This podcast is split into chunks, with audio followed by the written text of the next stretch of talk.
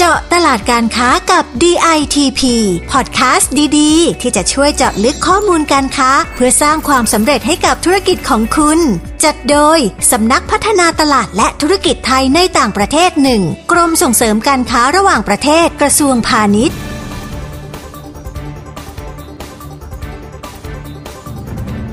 สวัสดีครับ ยินดีต้อนรับเข้าสู่เจาะตลาดการค้ากับ DITP Podcast ดีๆ ที่จะช่วยสร้างความสำเร็จให้กับธุรกิจของคุณ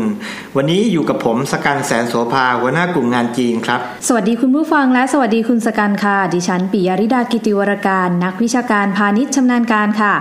วันนี้เราสองคนจะชวนกันไปสำรวจตลาดธุรกิจสปาในไต้หวันกันค่ะ ว่าหลังจากเกิดโควิด -19 เนี่ยจะมีแนวโน้มเป็นยังไงกันบ้างค่ะ ครับสาวๆอย่างคุณปิยริดาเนี่ยน่าจะชอบไปสปานะครับ แน่นอนค่ะ ส่วนแมนๆอย่างผมเนี่ยก็ต้องบอกตามตรงเลยว่าไม่กล้าเข้าครับ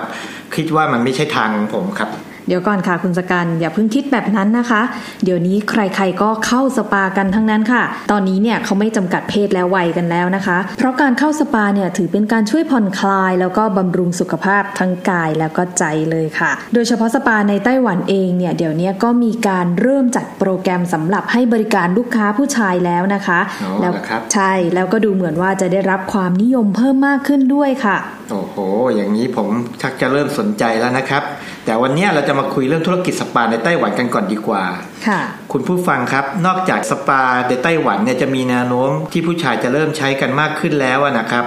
การปรับตัวของธุรกิจสปาในไต้หวันเนี่ยก็มีการแข่งขันรุนแรงไม่แพ้กันเลยนะครับค่ะแล้วก็ต้องมีการพัฒนาและให้ความสำคัญกับเรื่องของคุณภาพสินค้า และก็การให้บริการ ยิ่งตอนนี้ชาวไต้หวันเขามีแนวคิดในการใช้ชีวิต เพื่อการมีชีวิตที่ดีขึ้น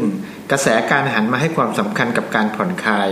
ควบคู่ไปกับการบำรุงรักษาสุขภาพกำลังมาแรงเลยครับ แล้วก็ต้องเอาแนวคิดนี้มาประยุกต์ใช้กับธุรกิจ เพื่อสร้างโอกาสทางการค้าด้วยนะครับ ใช่แล้วค่ะ แล้วทราบไหมคะว่าในไต้หวันเนี่ยการตลาดแบบปากต่อปากเนี่ยยังคงเป็นกลยุทธ์สำคัญ แล้วก็เห็นผลมากที่สุดค่ะ ส่วนใหญ่เนี่ยก็จะมีการถามกันว่าสปาที่ไหนดียังไง หรือคนที่ไปใช้บริการมาแล้วเนี่ยรู้สึกประทับใจก็จะมีการบอกต่อ หรือว่าชวนเพื่อนๆไปอีกค่ะ เพราะฉะนั้นนะคะคุณผู้ฟัง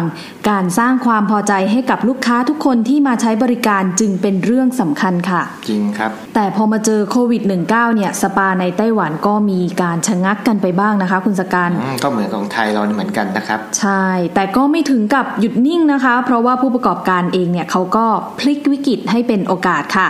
โดยการใช้โอกาสนี้เนี่ยพัฒนาคุณภาพของบุคลากร มีการปรับการฝึกอบรม แล้วก็พัฒนาระบบการให้บริการด้วยการนำเทคโนโลยีดิจิทัลเข้ามาใช้มากขึ้น รวมทั้งสร้างความมั่นใจในความปลอดภัยอย่างสูงสุดให้กับลูกค้าค่ะ ดีเลยครับ ซึ่งเมื่อธุรกิจสปาในไต้หวันไม่ได้หยุดชะงัก เราก็ต้องมามองว่าโอกาสที่ไทยเราจะเข้าไปสร้างช่องทางทางการค้าในไต้หวันเนี่ยจะทำได้ยังไงบ้างนะครับค่ะ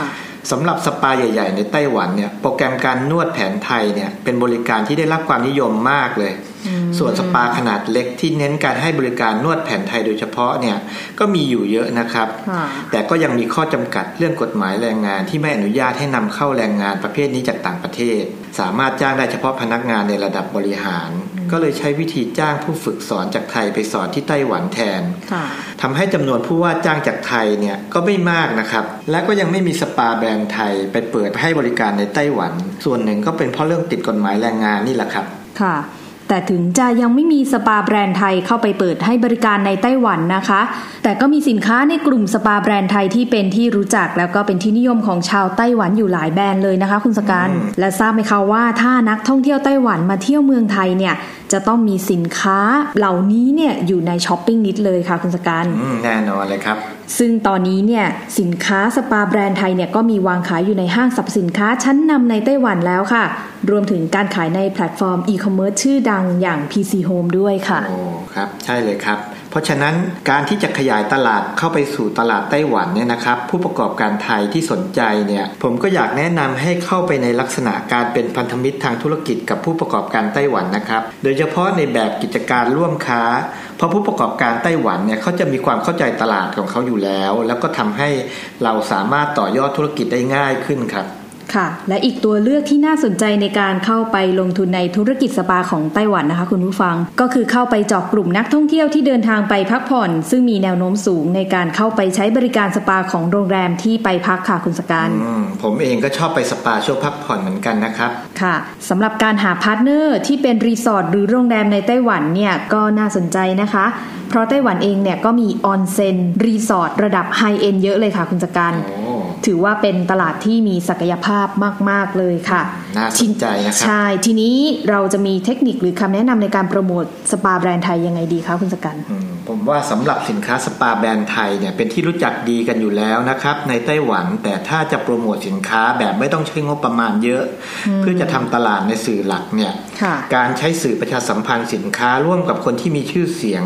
ค่ะหรือมีความน่าเชื่อถือของไต้หวันผ่านโซเชียลมีเดียก็จะเป็นอีกช่องทางหนึ่งที่ได้รับความนิยมและได้ผลดีนะครับ ใช่แล้วค่ะ แต่ยังไม่หมดนะคะคุณสกันสำหรับการลงทุนธุรกิจสปาในไต้หวันเนี่ยที่ไม่อยากให้ผู้ประกอบการไทยมองข้ามก็คือกลุ่มลูกค้าผู้สูงวัยค่ะ ซึ่งน่าจะเป็นตลาดศักยภาพในอนาคตอันใกล้นี้เลยนะคะคุณผู้ฟัง เพราะผู้สูงวัยในไต้หวันมีสัดส่วนที่สูงขึ้น และก็เป็นกลุ่มที่มีกำลังซื้อสูงมากเลยค่ะ ดีเลยครับ การพัฒนาสินค้าและบริการสำหรับผู้สูงวัยก็มีแนวโน้มที่ดีและน่าสนใจมากค่ะ คุณผู้ฟัง อืมฟังแบบนี้แล้วเนี่ยคุณผู้ฟังที่สนใจข้อมูลการค้าหรือต้องการการปรึกษาเพิ่มเติมเนี่ยนะครับ สามารถเข้าไปดูได้